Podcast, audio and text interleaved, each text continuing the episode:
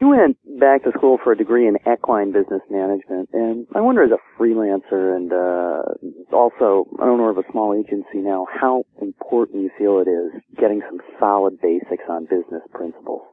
I think it's imperative. I put a lot of time and legwork into that. Um, I had gotten my journalism degree during the normal time frame. I think I graduated, uh, it was 21, 22 back in 1983.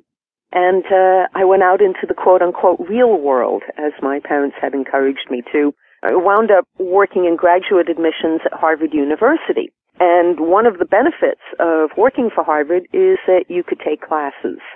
First, a couple at the cooperative extension, that was fun.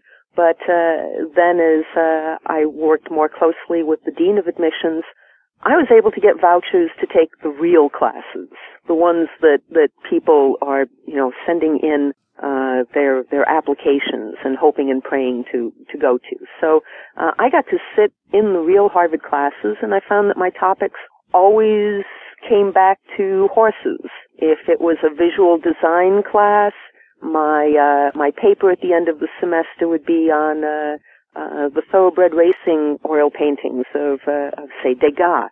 If it was a script writing class, uh, I would be looking at, you know, movies that involved horses. If it was animal behavior, uh, I did a comparative paper for Richard Estes on stallion behavior versus, of mountain versus Grevy's or plains zebra.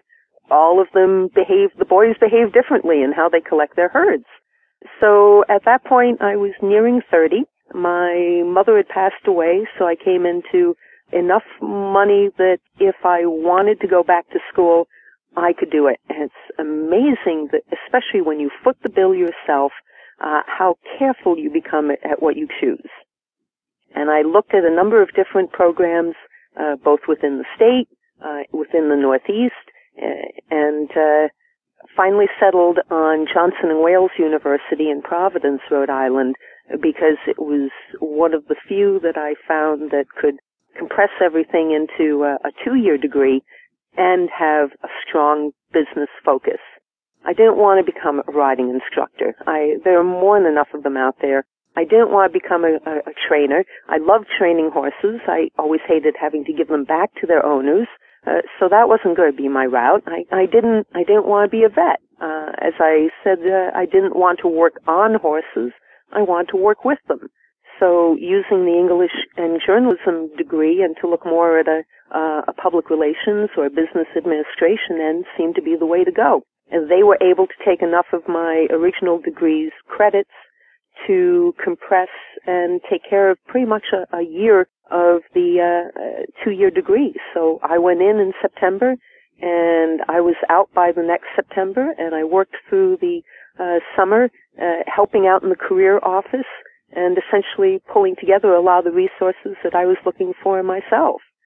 So uh, I went back at the age of 30 and uh, got that degree, and it opened up the world for me. Uh, it was the best investment I could have made. I'm grateful my husband uh, let me put my head down and just uh, barrel my way through it for 12 months. But uh, it it was it, it wasn't just the training I got, but it was just through that network that gives you the opportunity to meet different people in the industry who can help you take the next step and the next step after that.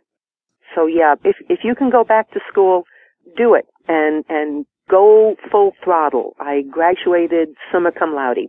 I got my money's worth out of it and it has changed my life. If you're serious about changing your life, you can do it. Just go full throttle.